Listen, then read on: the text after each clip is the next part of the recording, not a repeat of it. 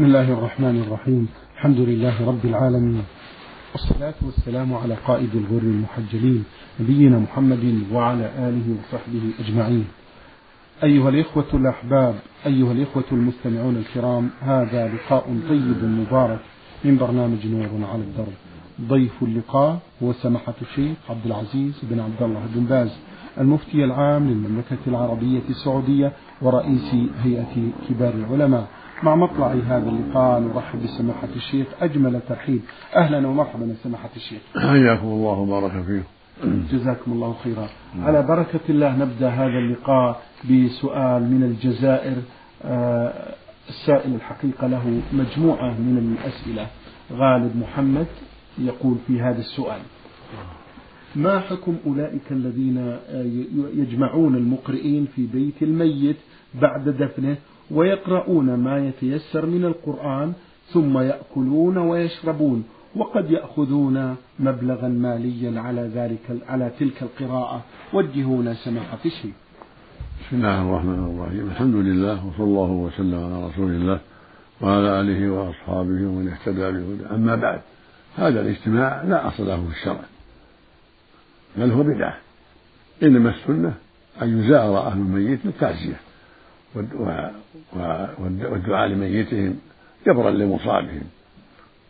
وأما أن يجمعونهم ليقرأوا ويطعمونه هذا بدعة. يقول جرير رضي الله عنه جرير بن عبد الله البجلي رضي الله عنه كنا نعد الاجتماع إلى الميت وصنعة الطعام بعد الدفن من النياحة خرجه الإمام أحمد بإسناد حسن. المقصود أن كونهم يجمعونهم ليقرأوا ويأكلوا هذا لا أصل له بل هو من البدع.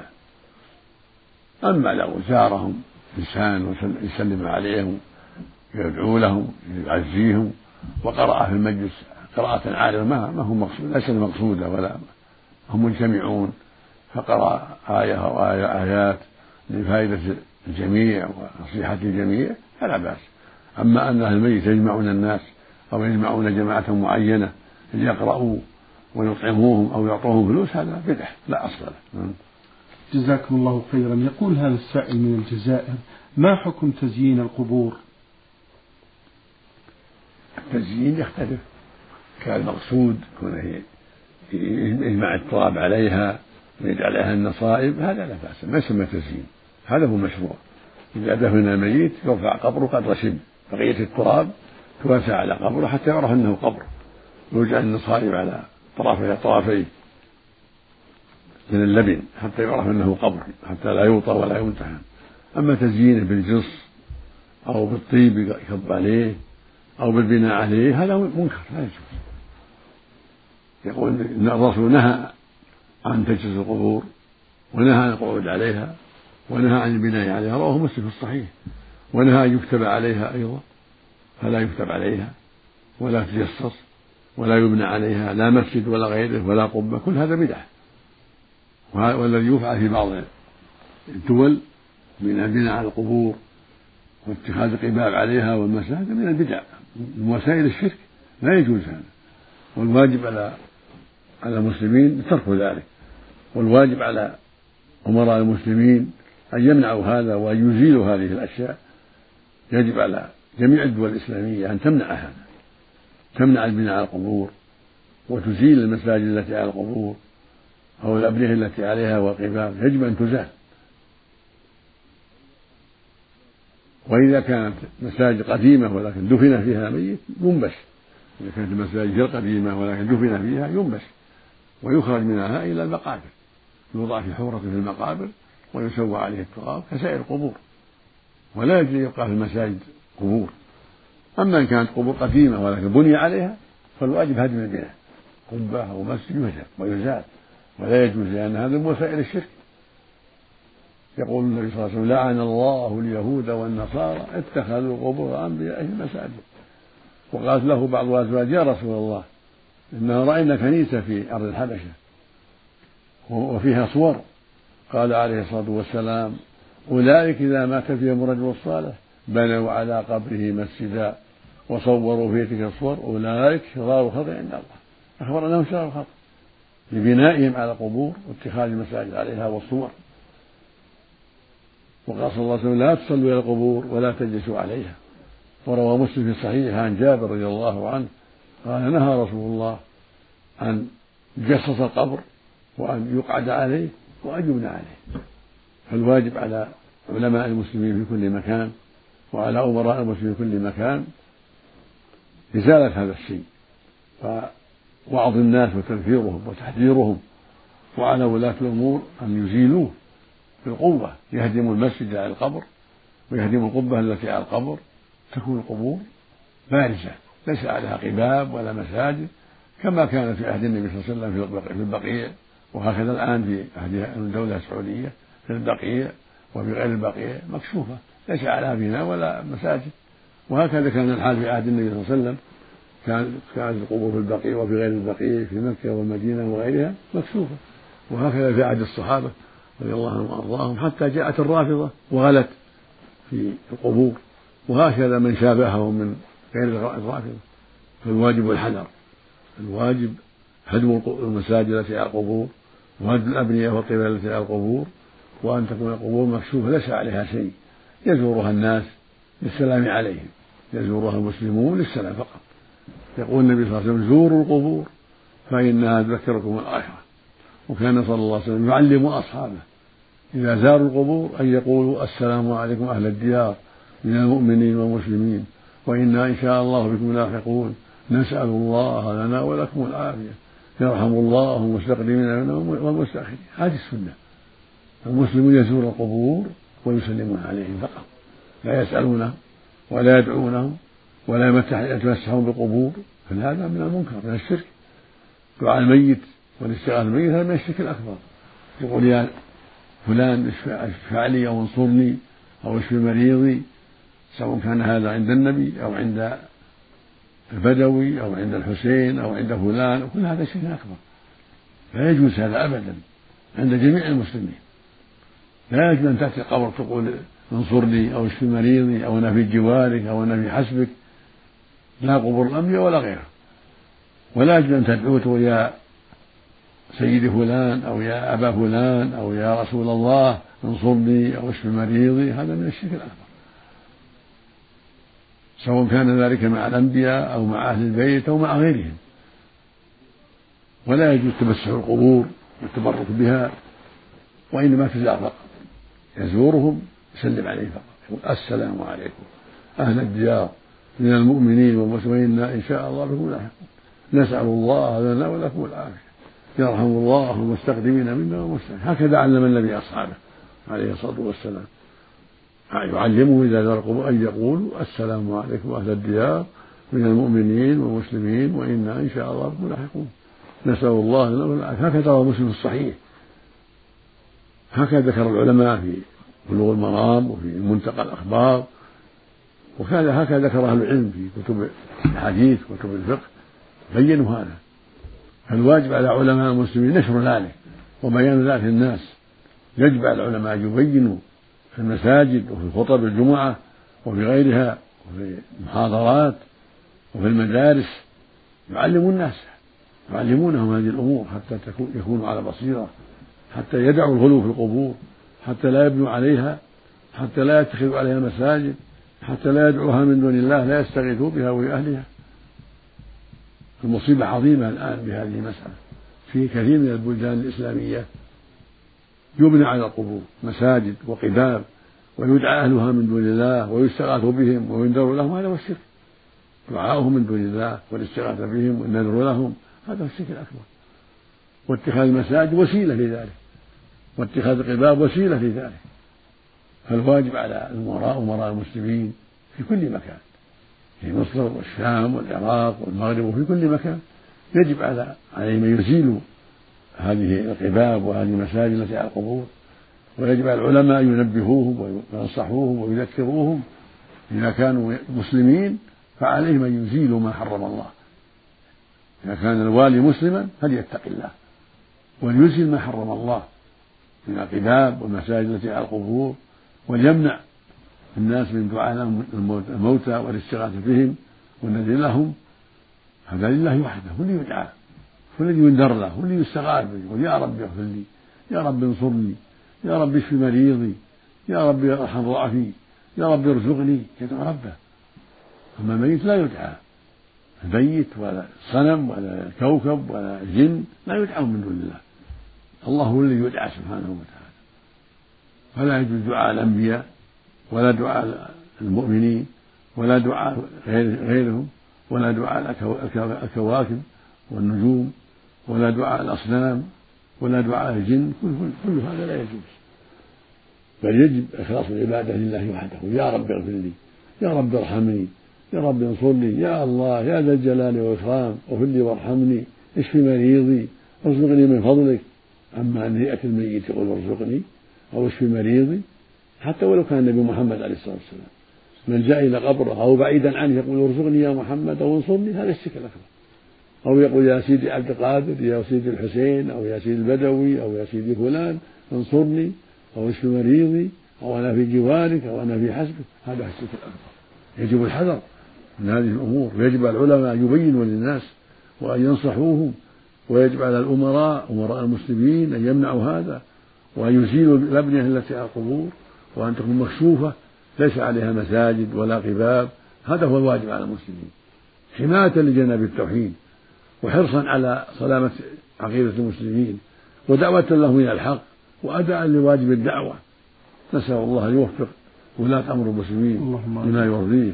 ونسأل الله أن يعين العلماء على البلاغ والبيان. ونسأل الله أن ينصر الجميع الحق. وأن يعيذ الجميع من مضلات الفتن. ولا حول ولا قوة إلا بالله. اللهم آمين. جزاكم الله خيرا سماحة الشيخ على هذا التوجيه الطيب المبارك. لا حول ولا قوة إلا السائل من الجزائر له سؤال آخر يقول سماحة الشيخ سماحة الشيخ هل يتنافى العلم مع الإيمان؟ ما يتنافى العلم مع الإيمان. قال الله جل وعلا وقال أوتوا العلم والإيمان لقد تبثهم في كتاب الله إلى يوم البعث فالعلم والإيمان قرينان ولا يتم العلم الإيمان إلا عن علم. الإيمان لا بد يكون عن علم. الإيمان بالله وبرسوله وبملائكته وكتبه ورسله واليوم الآخر وبالقدر خيره وشره والإيمان بما أخبر الله عن الآخرة والجنة والنار والحساب والجزاء وعما يكون في آخر الزمان إلى غير ذلك لا بد من العلم والإيمان. فلا بد أن يؤمن بالله عن بصيرة عن علم. يؤمن بأن الله خلقه وأن الله رازقه وأن الله هو المعبود بالحق. وأن الله هو الكامل في ذاته وأسمائه وصفاته وأفعاله. لا شبيه له ولا شريك له. وعلى العبد أن يؤمن بأن الله فوق العرش فوق جميع الخلق في العلو ليس في السفل. الله سبحانه فوق العرش فوق جميع الخلق كما قال جل وعلا الرحمن على العرش استوى قال سبحانه إن ربكم الله الذي خلق السماوات والأرض في ستة أيام ثم استوى ثم استوى العرش في سبعة مواضع. قال سبحانه فالحكم لله العلي الكبير. قال سبحانه هو العلي العظيم. قال جل وعلا تعرج الملائكة والروح إليه في يوم كان مقداره خمسين ألف سنة. قال سبحانه إليه يصعد يصعد الكلام الطيب والعمل الصالح يرفع وهو في العلو جل وعلا فوق العرش. يجب الإيمان بذلك. ومن قال إن الله في كل مكان فقد كفر وكذب الله وكذب رسله. يجب الإيمان بأنه سبحانه يتكلم إذا شاء وأنه يرضى ويغضب وأنه السميع العليم وأنه قدير وأنه على كل شيء قدير وأنه المعطي المانع الخلاق الرزاق وأنه على كل شيء قدير وأنه سبحانه العالم بأحوال عباده وأنه مستحق أن يعبد لا يستحق العبادة سواه وأنه الخلاق العليم وأنه رب العالمين. يجب على العباد أن يؤمنوا بهذا وأن تكون أعمالهم عن علم عن بصيرة. أو يصلي عن إيمان بأن الله معبود بالحق وأنه فوق العرش يصوم كذلك يزكي كذلك عن إيمان وعن علم بأن ربه فوق العرش وأن ربه هو العالي فوق خلقه وأنه كامل في ذاته وأسمائه وصفاته لا شبيه له ولا كفو له ولا ند له. فهو يصلي على على هذا الإيمان عن علم ويصوم ويزكي ويبر يبر والديه ويجاهد على عن هذا الإيمان. عن إيمانه بالله ورسوله عن إيمانه بأن معبوده الحق فوق العرش فوق جميع الخلق وأنه العالي فوق جميع الخلق. ومن قال إن الله في كل مكان وأنه في الأرض وأنه ليس فوق العرش هذا مكذب لله ومكذب لرسوله ويكون بهذا كافرا نسأل الله العافية. لا حول ولا قوة إلا بالله. جزاكم الله خيرا سماحة الشيخ. السائل من أسئلته يقول ما هي المحرمات من النساء على الرجال؟ بين الله جل وعلا المحرمات في سورة النساء. من قرأ سورة النساء عرف المحرمات. في قوله جل وعلا حرمت عليكم أمهاتهم وبناتهم وأخواتهم وعماتهم وخالاتهم وبنات الأخ وبنات الأخت وأمهاتكم اللاتي أرضعنكم وأخواتكم من الرضاعة الآية. وبين النبي صلى الله عليه وسلم زيادة على هذا قال لا يجمع الرجل بين المرأة وعمتها ولا بين المرأة وخالتها. وقال صلى الله عليه وسلم يحرم من الرضاعة ما يحرم من النسب. فالأمر واضح الحمد لله. جزاكم الله خيرا. يقول في آخر أسئلته ما هي مبطلات الزواج شرعا إن سمحت الشيخ؟ المبطلات؟ أنواع. قد يتبين أنها أخته من الرضاعة يبطل النكاح. يتبين أنها بنته من الرضاعة يبطل النكاح. يتبين أنها عمة من الرضاعة يبطل النكاح. يتبين أنها خالته يبطل النكاح.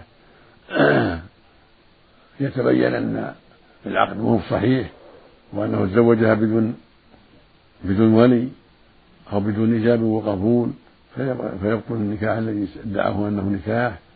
قد يبطل بأنه زوجها في العدة قبل أن تخرج من العدة. قد يتبين لها زوج ما طلقها فيبطل النكاح لأنه زوجها وهي ذات الزوج قد يبطل النكاح لأنه زوجها في العدة مات زوجها وتزوجها قبل أن تكمل العدة فيبطل النكاح. مبطلات كثيرة بينها العلماء. نعم. جزاكم الله خيرا سماحة الشيخ البازي آه هذا سائل للبرنامج أرسل بهذا السؤال يقول لقد سمعت آه لقد قرأت بأن عمر رضي الله عنه كان يقول اللهم إن كنت كتبت علي شقاء أو ذنبا فامحه عني فإنك تمحو ما تشاء وتثبت وتثبت ما تشاء.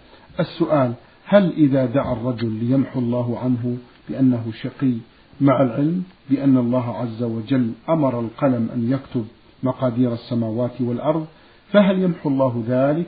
حيث سمعت منكم بأن القدر قدران قدر محتوم وقدر معلق. فهل هذه المقولة التي قالها عمر رضي الله عنه تدخل في القدر المعلق أم القدر المحتوم؟ هذا يروى عن ابن عمر وهو عن عمر يروى عن ابن عمر رضي الله عنهما. والصواب أن هذا الدعاء لا يصلح ولكن يسأل رب المغفرة والرحمة. اللهم اغفر لي اللهم ارحمني اللهم ادخل الجنة اللهم أنجني من النار. وأما من كتبه الله شقيا فإنه يموت شقيا ومن كتبه الله سعيدا يموت سعيدا كما دلت عليه النصوص من الكتاب والسنة. لكن الإيمان القدر لا يعلمه الإنسان. القدر علمه عند الله. ولكن المؤمن يسأل ربه والمؤمن كذلك. يقول اللهم اغفر لي وارحمني. كما دعا النبي صلى الله عليه وسلم اللهم ادخلني الجنة اللهم أنجني من النار إلى غير ذلك. يسأل ربه الخير ويتعوذ بالله من الشر.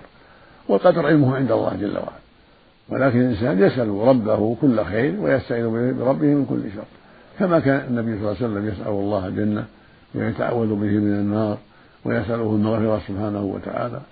وقال له رجل يا رسول الله إني لا أحسن دندنك ودندنك دندنتك ودندن معاذ. ولكني أسأل الله الجنة وأعوذ به من النار. فقال صلى الله عليه وسلم حولها ندندن. يعني حول هذا السؤال. فالمقصود أن الإنسان يسأل ربه الخير ويتعوذ بالله من الشر.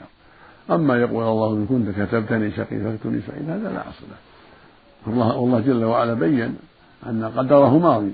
ونافذ وبين الرسول صلى الله عليه وسلم ذلك. نعم. جزاكم الله خيرا سماحة الشيخ. في ثاني أسئلة يقول هذا السائل لدينا قبيلة هداهم الله لا زالوا على بعض العادات وقد وضعوا طريقة للمهر وشروط فمن الناس من رفض, من رفض ذلك فهجرناهم وقررنا أن نهجرهم وأن نقاطعهم ولا نحضر احتفالاتهم أو المناسبات التي يقيمونها. أعد يقول هذا السائل لدينا قبيلة هداهم الله لا زالوا على بعض العادات وقد وضعوا طريقة للمهر وشروط فمن الناس من رفض ذلك فهجرناهم وقررنا هجرهم وقطعناهم ولم نحضر آه، الاحتفالات التي يقيمونها وكان وكان فيهم أقرباء لنا وجيران فما رأي سماحتكم؟ لا يجوز هجرهم ولا مقاطعتهم ولكن ينصحون إذا قرروا المهور لبناتهم بنت بكذا واختلف بكذا ينصحهم بالتخفيف. أما هجرهم هذه لهم شبهة ما تسمى معصية.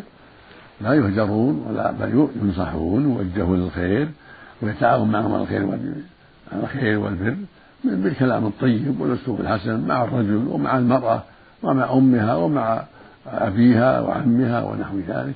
من باب التناصح والتواصي بالحق هكذا ينبغي. أما الهجران والمقاطعة فلا وجه لهذا. لأن لهم شبهة قد يكون لهم أسباب.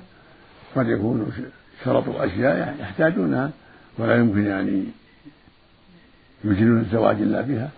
لكن إذا كان هناك مهور زائدة وتكلف زائد ينصحون من باب النصيحة من باب التعاون بالبر والتقوى من باب التواصي بالحق لا من باب الهجر والشدة. جزاكم الله خيرا سماحة الشيخ. في آخر أسئلتي يقول هذا السائل رجل موظف. ولكن عند انتهاء ما عنده من معاملات يغادر الدوام قبل انتهائه وخاصة في رمضان وبعض الأحيان في غير رمضان آه، نذهب في عمل الميداني فنعود قبل الظهر ونغادر إلى منازلنا فهل هذا جائز؟ لا يجوز أن يبقى في عمله حتى ينتهي الدوام إلا بإذن من مرجع الذي هو المرجع ولا الواجب قد قد تأتي معاملة جديدة قد يحتاج إليه. فالواجب أن كل موظف يبقى في عمله حتى ينتهي الدوام إلا بإذن من الدولة أو من المرجع الذي هو المسؤول عنه. نعم. جزاكم الله خيرا.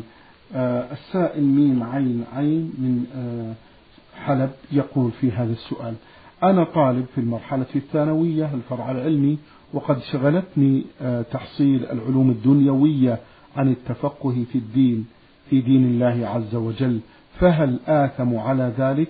حيث أنني أحاول أن أستفيد أحيانا مما يقع على سمعي من أمور دينية وجهوني يقول بأنه طالب في المرحلة الثانوية في الفرع العلمي وقد شغلني تحصيل العلوم الدنيوية عن التفقه في الدين الله في دين الله. فهل أنا آثم على ذلك سماحة الشيخ؟ نعم يجب عليك أن تتفقه في الدين. يجب أن تتعلم ولا تشغل بالعلوم الدنيوية, الدنيوية عن العلوم الدينية. الله أوجب عليك أن تعبده. ولا طريق العبادة إلا بالفهم والعلم. فعليك أن تعلم ما تعرف به دينك والعبادة التي خلقت لها. في قوله سبحانه وما خلقت الجن والإنس إلا ليعبدون. عليك أن تعرف هذه العبادة وتؤديها كما أمر الله. يقول النبي صلى الله عليه وسلم من يريد الله به خيرا يفقهه في الدين. فلا بد أن تتعلم ما يحصل لك به الفقه في الدين حتى تؤدي ما أوجب الله عليك عن بصيرة وحتى تترك ما حرم الله عليك على بصيرة. هذا هو الواجب. أن تعرف من دينك ما لا يسعك جهله تعرف ما أوجب الله عليك وما حرم عليك حتى تؤدي الواجب وحتى تبتعد عن المحرم. جزاكم الله خيرا سماحة الشيخ. السائلة التي أرسلت بمجموعة من الأسئلة لم تذكر الاسم في هذه الرسالة تقول ما حكم لبس الذهب المحلق بالنسبة للنساء؟ لا بأس مش المحلق النبي أقر ذلك ولا حرج في ذلك. أما ما يروى من النهي عن ذلك فهي أحاديث منسوخة. ما بين أحاديث ضعيفة وبين أحاديث منسوخة. هذا هو الصواب. ولا بأس أن تلبس المحلق الخواتم والأسورة لا بأس بذلك ولا حرج به وقد صحت السنة في ذلك. وقد حكى بعضها لم إجماع العلماء على هذا وأنه لا حرج فيه والحمد لله. ومن قال من بعض علمائنا الحاضرين أنه لا يجوز وقد غلط. الصواب أنه لا حرج في ذلك وأن الخواتم والمحلق من الذهب والفضة لا حرج فيه. على الرجال والنساء أما الذهب فللنساء وأما الفضة فلا بأس أن يلبس الرجل خاتم الفضة. ولا بأس أن تلبس المرأة خاتم الذهب والفضة والأسورة كذلك. المقصود أن المحلق لا حرج فيه على النساء وهكذا خاتم الفضة على الرجل للرجل لا حرج فيه. جزاكم الله خيرا سماحة الشيخ. تقول السائلة في صلاة التراويح وبعد أن يصلي الإمام الوتر وعند السلام لا نسلم معه بل نقوم ونصلي ركعة إضافية حتى لا يكون وترا. لأننا نرغب في تأخير الوتر إلى ما بعد النوم أو إلى بعد النوم فأيهما أفضل متابعة الإمام أو تأخير الوتر؟ الأمر واسع في هذا. من تابع فهو أفضل صلى معه حتى يكون له أجر ما فعل ما علم حتى ينصرف. ومن أتى ركعة وشفع بها وتره وأوتر في آخر الليل فالأمر واسع بحمد الله. وإن سلم معه فلعله أفضل إن شاء الله. ثم هو يصلي بعد ذلك ما تيسر من دون وتر يصلي ركعتين يصلي أربعة ثمان أكثر أقل يسلم من كل ركعتين وليس هناك حاجة للوتر لقول النبي صلى الله عليه وسلم وتران في ليلة لكن يصلي ما تيسر يسلم من كل اثنتين والحمد لله. وأما سلامه فيكون مع الإمام يكون أفضل وأبعد عن الرياء. طيب جزاكم الله خيرا سماحة الشيخ عبد العزيز. تقول في آخر أسئلتها سمعت من أحد من إحدى الأخوات في المصلى أن وضع العباءة على الكتفين حرام في الصلاة ما صحة هذا القول؟ الذي يظهر أنه لا يجوز لأن فيه تشبه بالرجال فإما أن تلبس جلباب وتصلي فيه وإلا تصلي في العباءة وهي على رأسها وإلا تدع العباءة ويكون عليها جلباب يسترها والحمد لله نعم. جزاكم الله خيرا سماحة الشيخ آه هذه السائلة التي رمزت لاسمها بعين نون الأحمري تقول في هذه في هذا السؤال لأمي ثلاثة أعمام فهل يجب علي أن أكشف وجهي عليهم كما أنني سمعت الكثير من الناس يقولون بأنهم كأجدادي فهل هذا صحيح؟ أعمام الأم أعمام لك أعمام أمك إخوة أبيها هم أعمام لك وهكذا أخوال وأخوالك وإن ارتفعوا فهم محارم. عم أمك وخال أمك محارم لك. عمها أخو أبيها. ولو كانوا جماعة هم هم محارم. أخوالها أخوات أخوان أمها كذلك. هم محارم. نعم. جزاكم الله خيرا. السائل مشاري عثمان يقول في هذا السؤال بأنه شاب في الثانوية يبلغ من العمر السابعة عشرة من العمر حصل له قبل ستة أشهر فشل كلوي يقول وأنا الآن لم أصم رمضان وذلك بسبب الفشل وبعد أسبوع سوف أبدأ بالغسيل الكلوي فإني سألت عن ماذا أفعل عن عدم الصيام؟ فقالوا لي تقوم بتوزيع فدية ثلاثين صاع عن رمضان كل صاع لمسكين أفيدوني أفادكم الله في ذلك. عليك أن تسأل الأطباء المختصين فإذا كان يرجى شفاؤك فتقضي تصوم في الأوقات التي ما فيها غسيل ولا يضرك فيها الصوم أو في الأوقات التي يزول فيها الغسيل إن شاء الله تبرأ أما إن كان المرض يستمر وأن القاعدة أنه هذا المرض يستمر وأنه يضرك الصوم فلا مانع من الإطعام عن كل يوم نصف صاع عن جميع الشهر خمسة عشر صاع لكن الظاهر والله أعلم أن هذا يرجى زواله وأن الأيام التي ما فيها غسيل يمكن أن تقضي فيها. الحمد لله تقضي في الأيام اللي ما فيها غسيل إذا كنت تستطيع. أما إذا قرر قرر أطباء أن هذا يضرك وأن الصوم يضرك وأن لابد أن تستمر في في عدم الصوم فتطعم عن كل يوم مسكينا نصف صاع كيلو ونصف. جزاكم الله خيرا سماحة الشيخ. يقول آه، السائل مشاري هل الصلاة تقبل للذي ثوبه مسبل؟ لا يجوز الإسبال والصلاة صحيحة لكن هو على خطر. هو على خطر من عدم القبول وعلى خطر من الإثم. لا يجوز أن يصلي مسبل ولا يسبل ولو ما صلى ولو في حال غير غير الإسبال ولو في طريقه إلى بيته أو إلى السوق أو في أي مكان. الإسبال محرم مطلقا لا يجوز الصلاة فيه ولا فعله. والإسبال هو كون الثوب يتجاوز الكعبين. السراويل أو الإزار أو القميص أو البشت هذا يسمى إسبال يقول النبي صلى الله عليه وسلم في الحديث الصحيح ما أسفل من الكعبين فهو في النار. فلا يجوز أن يسبل ولو ولو في, ولو في غير الصلاة. لكن لو صلى مسبلا صلاته صحيحة لكن مع الإثم. شكر الله لكم سماحة الشيخ وبارك الله فيكم وفي علمكم ونفع بكم المسلمين. أيها الإخوة الأحباب أيها الإخوة المستمعون الكرام أجاب عن أسئلتكم سماحة الشيخ عبد العزيز بن عبد الله بن باز المفتي العام للمملكة العربية السعودية ورئيس هيئة كبار العلماء. شكر الله لسماحته على ما بين لنا في هذا اللقاء الطيب المبارك. في الختام تقبلوا تحيات الزملاء معي في الإذاعة الخارجية فهد العثمان من هندسة الصوت الزميل سعد بن عبد العزيز بن خميس. والسلام عليكم ورحمة الله وبركاته.